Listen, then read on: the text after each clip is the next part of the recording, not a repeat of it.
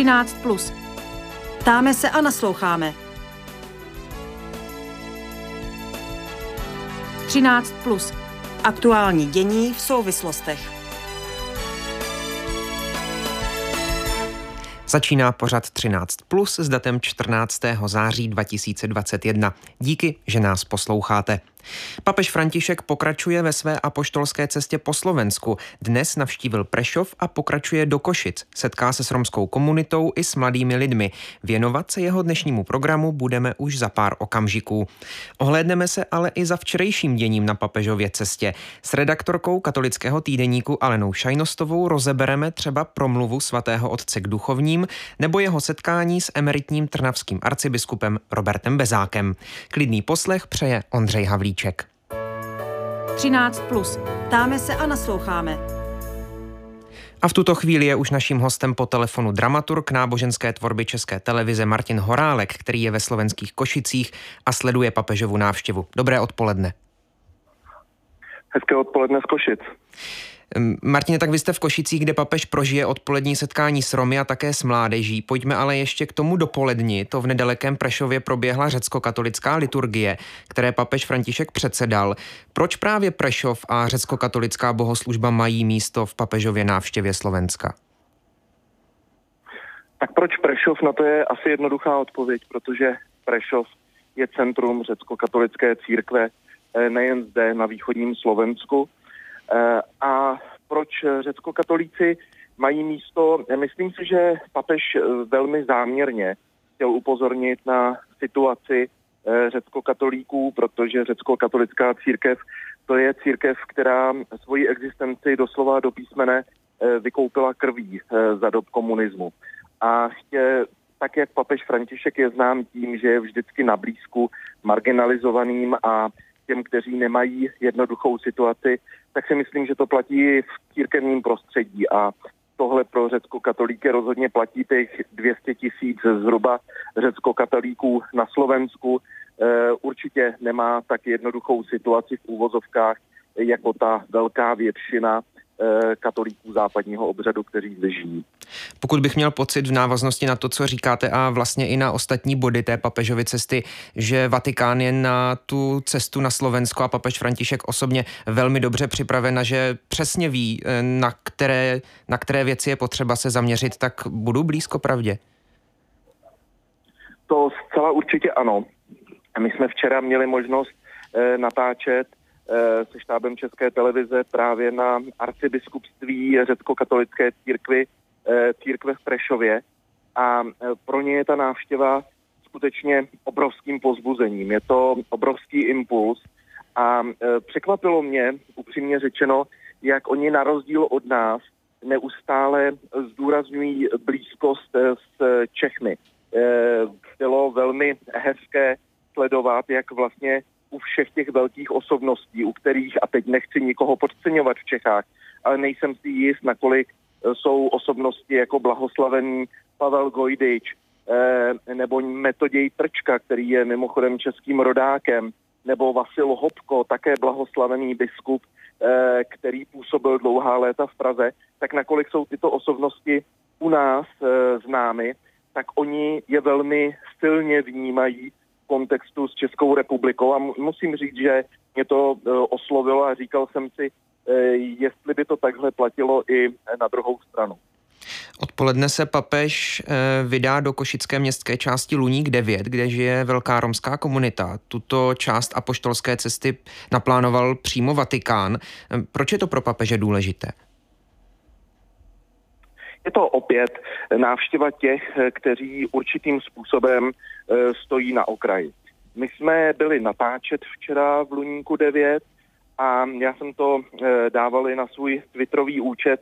Eh, to se musí vidět, protože těžko se to zprostředkovává. Je to, je to opravdu zážitek pro, řekl bych, silné nátury.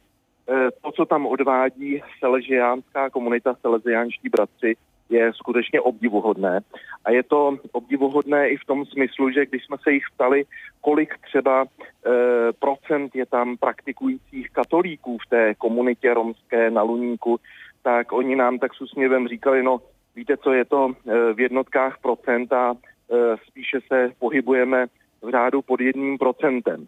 A když jsme se jich ptali, jak, jaká jsou specifika třeba pastorace v této komunitě, tak nám říkali, hlavně nesmíte mít žádná očekávání a už ne vůbec žádná rychlá očekávání. Budete tisíckrát zklamáni a to jenom proto, že jednou se vám prostě dostane nějakého úspěchu, že vidíte, že jste skutečně někomu pomohli, že se zde vyskytne člověk, který to třeba eh, dotáhne až eh, do nějaké úspěšné pozice, jako je třeba eh, náměstek někde na ministerstvu. Mluvím o tomhle záměrně, o tom příkladu, protože jeden právě takový člověk dnes třeba s papežem Františkem na sídlišti Ludník setká a to jim stojí za to. Takže skutečně veliký obdiv a veliký dík za to, co tihle bratři na Luníku vlastně dělají a je to skutečně obdivuhodné. Jaký program vlastně papeže na místě čeká? Eh, pokud teď myslíte na Luníku, eh, je tam, my jsme včera byli eh, svědky generálky na ten program. A proto, proto, a se, právě, proto se právě ptám, no. Proto... Ano, bylo to takové romské se vším všudy, musím říct, protože pro představu posluchačů třeba jenom tři čtvrtě hodiny se eh, natvičoval vlastně nástup na jeviště, protože nejdřív 25 minut trvalo, než se vlastně všichni poschánili dohromady, pak dalších 20 minut trvalo, než se nějakým způsobem přeřadili. Takže skutečně to etnikum je, je své se vším všudy a my jsme toho včera byli svědky. Eh, oni předvedou eh, některé Eh, výstupy vlastně ze svého života, prvky své tradiční kultury, tak jak Romové jsou tím známí, tak to jsou fantastičtí muzikanti, takže i to málo, co jsme včera na té generace slyšeli, tak bylo úžasné a nepochybuju, že to určitě papeže Františka vezme za srdce. Eh, pak mu předají dary, což je obraz, což jsou obrazy dvou blahoslavených romských, romských spolupčanů a také plastika z mrtvých stalého Krista, protože právě na Luníku je kostel z mrtvých stalého Krista. A i to je vlastně zajímavé, protože to je blízké jejich mentalitě, protože pro Roma je vlastně těžko pochopitelné, že by se vlastně v náboženství hlásali Krista ukřižovaného. Pro něho je důležité to, že vlastně Kristus stal z mrtvých, to je to, je to to je prapůvod vlastně jejich eh, pochopení křesťanství a křesťanské víry, jak nám právě včera salesiánští bratři také mimo jiné mm, s Martinem Horálkem, který je právě ve slovenských Košicích. Mluvíme v pořadu 13 plus o návštěvě papeže Františka na Slovensku o jeho dnešním programu. Ještě k Luníku 9. Papež František má ve zvyku být při podobných příležitostech co nejvíc neformální, umí překvapit. Eh, očekává se i dnes něco takového? Eh, dá se to očekávat.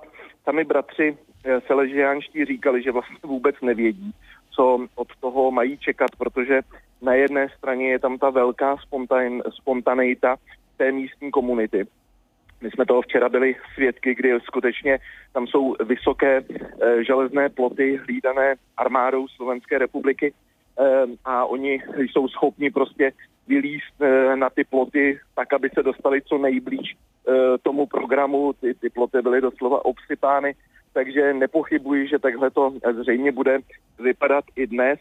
Eh, a další, co je trošku, tak říkajíc, ve hvězdách, je, eh, jak na tom poměrně malém prostoru se všichni srovnají, protože návštěva papeže v Ludníku to způsobilo doslova senzaci mediální takže akreditovaní novináři na Luník eh, jsou z těch největších, eh, eh, největších mediálních domů a agentur a všichni chtějí na Luníku být. Takže i o tom jsme včera mluvili a bratři říkali, že si to vlastně vůbec nedokáží představit. Takže to, co se od čtyřech hodin nebo za několik málo hodin na Luníku všechno se běhne, tak myslím si, že to v tuhle chvíli nikdo přesně neví. A ještě úplně poslední otázka, já se za něj za chvíli budu ptát taky našeho dalšího hosta, Aleny Šajnostové z katolického týdeníku, ale musím se nejdřív zeptat i vás, protože to je asi ta hlavní otázka, na kterou se dlouho hledala odpověď. Tak se ptám teď, je, je nyní třetí den papežovy slovenské návštěvy už jasnější, proč na tak dlouho právě na Slovensko přijíždí? Když se ptali na tu samou otázku Nestora, kardinálského kolegia, kardinála Tomka, eh, tak on řekl, že je to velké tajemství. Eh, já si myslím, že částečně nám to poodhalili již ty první dny, protože jak blízký je vztah prezidentky Zuzany Čaputové a papeže Františka myšleno v tom smyslu, jak jsou si blízcí ideově, jak si zřejmě sedli i v tom čistě lidském kontaktu. To myslím, to bylo zřejmé z verbální i nonverbální komunikaci těchto dvou osobností. Myslím si, že lecos naznačil naznačila i dnešní návštěva eh, na sídlišti Luník, eh, protože to je další eh, takový velký bod, kdy papež František opět ukazuje sám sebe se vším všudy. A možná to taky trošku i způsobilo určité kontraverze tady na Slovensku, protože je určitě část slovenských katolíků, kteří by si daleko raději přáli, aby třeba navštívil papež Levoči, Levoču, kde Eh, bylo to největší schromáždění s papežem Janem Pavlem II., kterého se zúčastnilo pro představu posluchačů 650 tisíc lidí. My se tady bavíme o desítkách tisíc. Dneska v Prešově bylo zhruba 40 tisíc návštěvníků a pořadatelé to označovali za úspěch. Eh, to jenom pro určitý kontext eh, porovnání.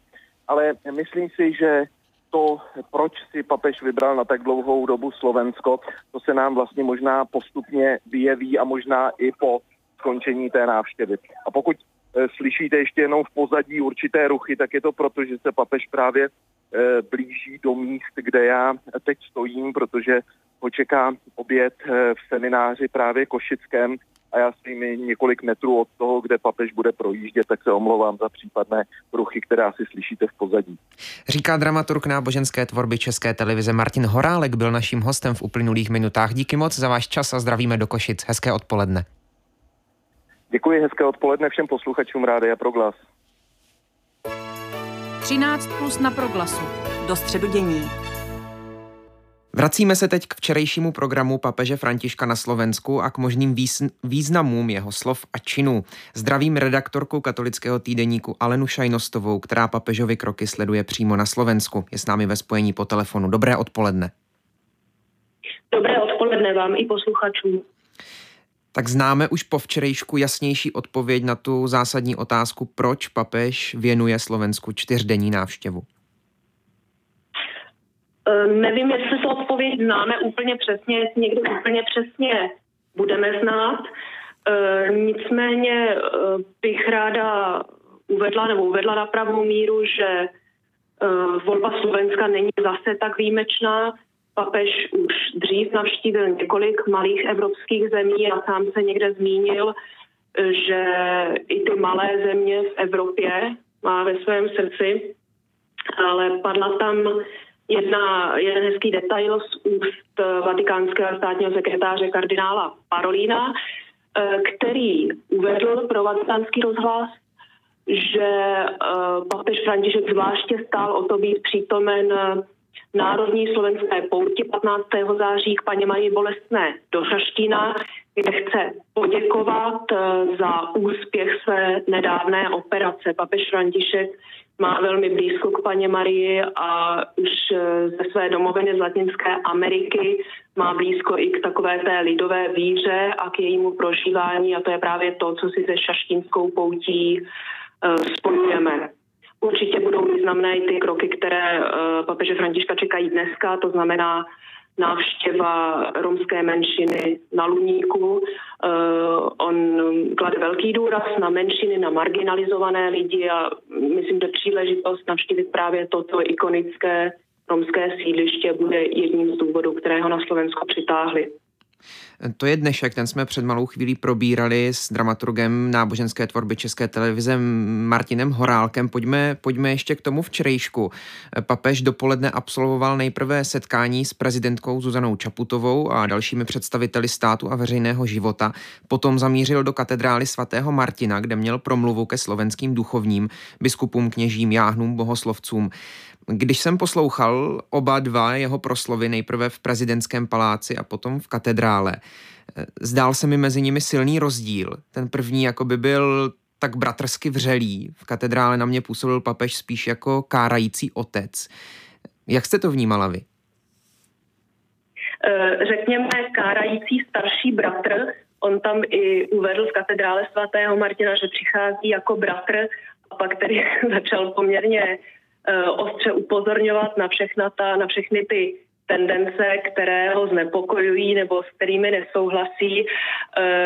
Je to tak, ten první projev byl takový velmi diplomatický a řekněme povzbuzující, kdežto ten druhý byl silně kritický, ale u papeže Františka to není nic eh, zase tak nového. Vzpomeňme na nedávnou návštěvu eh, ve vatikánském rozhlasu, kde eh, také dal poměrně silně na jeho svoje rozladění nebo svoji nespokojenost s některými ději a tendencemi.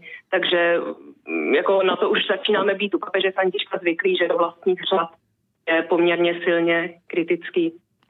A dosahuje tou kritikou toho, čeho dosáhnout chce? Je úspěšná? E, jak vidíme, tak e, minimálně to poutá pozornost nejenom tady mezi těmi, kterým jsou tato slova bezprostředně určena.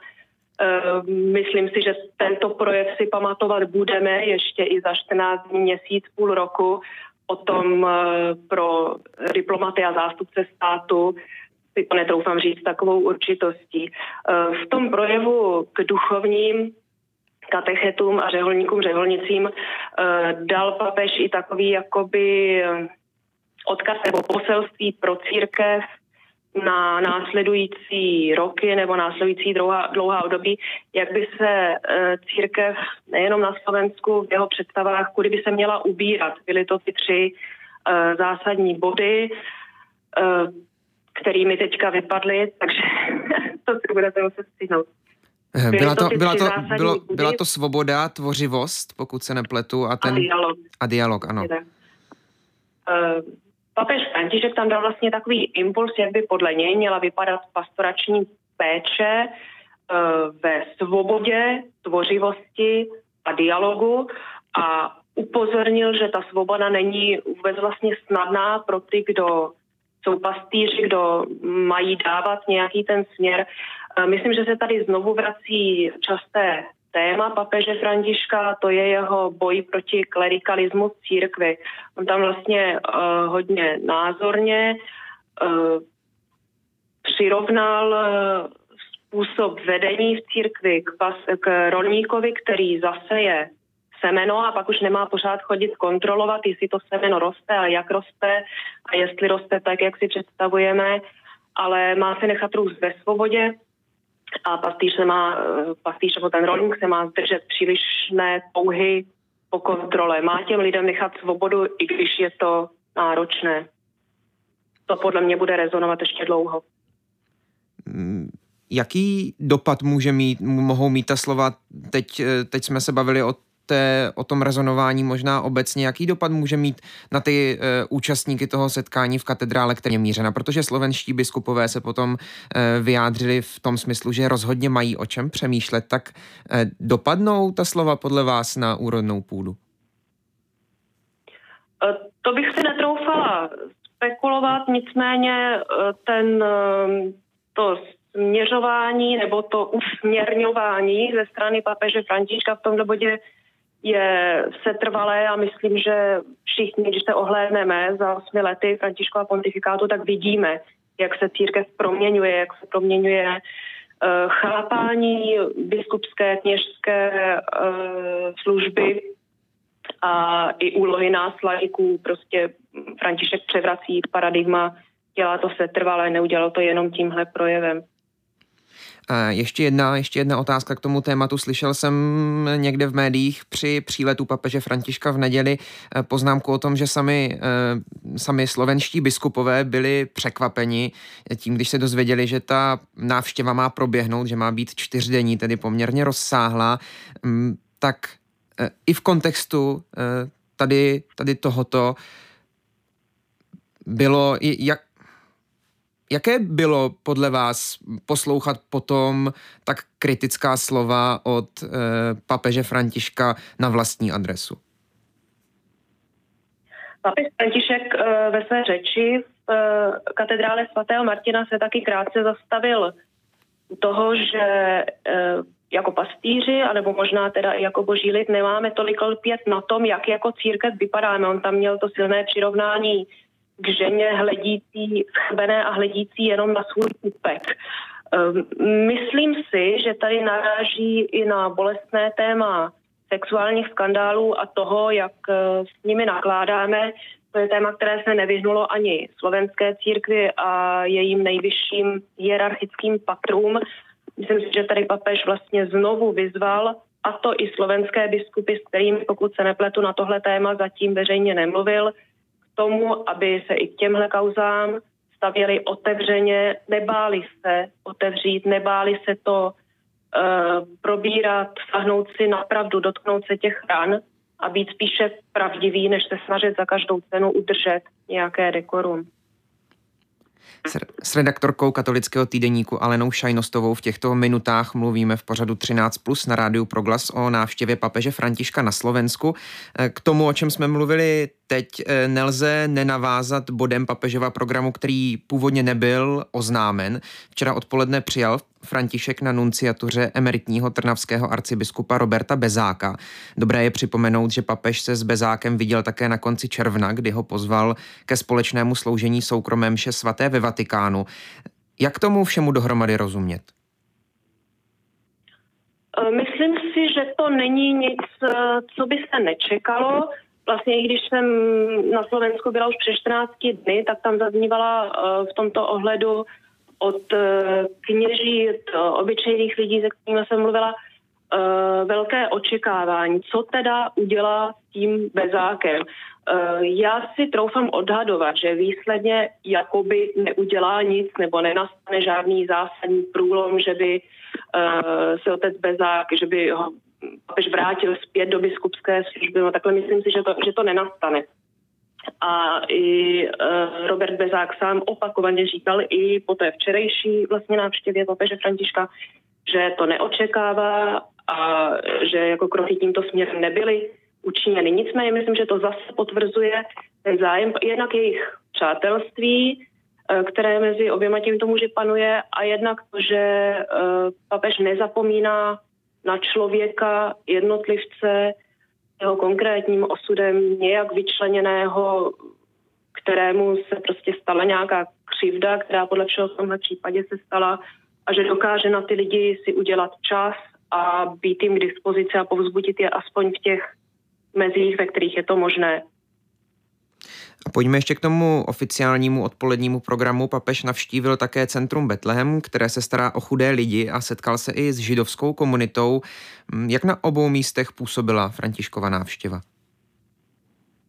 To setkání v centru Betlehem bylo uh, velice takové živé, uh, lidové, milé, potěšitelné. Uh, patrně i posluchači si všimli nebo sledovali t, tu situaci, kdy tam papeže vítali eh, rodiny s dětmi, děti tam zpívali a tak dále. Já jsem vlastně ráda, že eh, vedle toho, že navštíví prostě mládež, řecko-katolíky, Romy, eh, Židy, biskupy, takže teď si ještě vlastně udělal čas v tom programu na ty děti.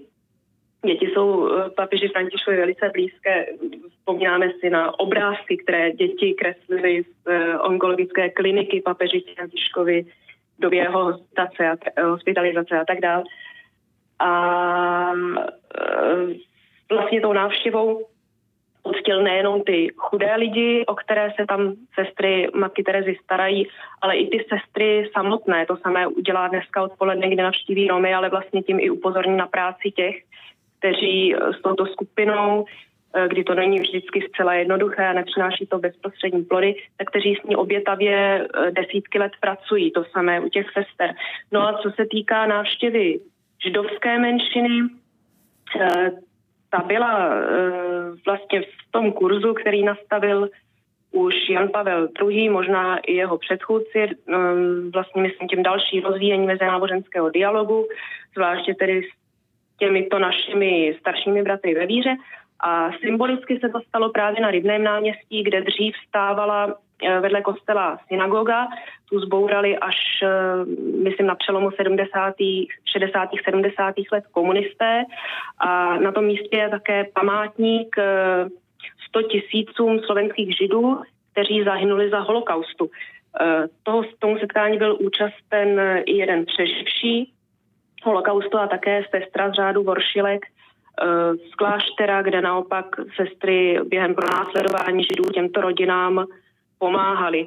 Líbí se mi, že papež vlastně tím programem nejenom jako zase potvrdil to podání přátelské ruky mezi židovskou a křesťanskou komunitou, ale že znovu upozornil i tady na nějakou historickou křivdu nebo odkaz nebo utrpení, které prostě je součástí slovenských dějin nebo evropských dějin obecně a potvrdil jakoby dobrou vůli eh, to zranění nějak překonat a jít společně dál v rámci těch možností, v kterých je to možné.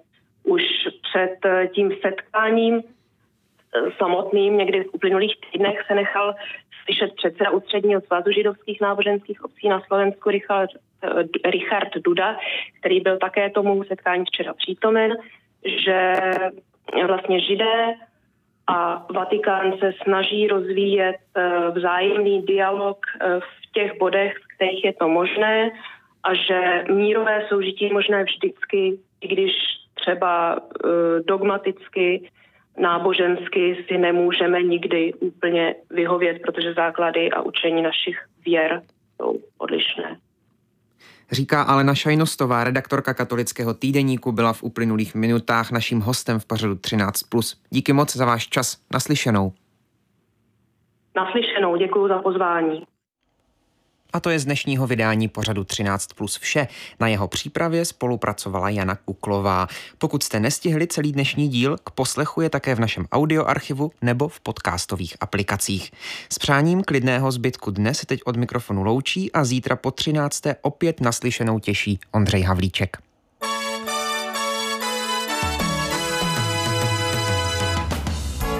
Třináct plus. Ptáme se a nasloucháme. 13. Plus. Aktuální dění v souvislostech.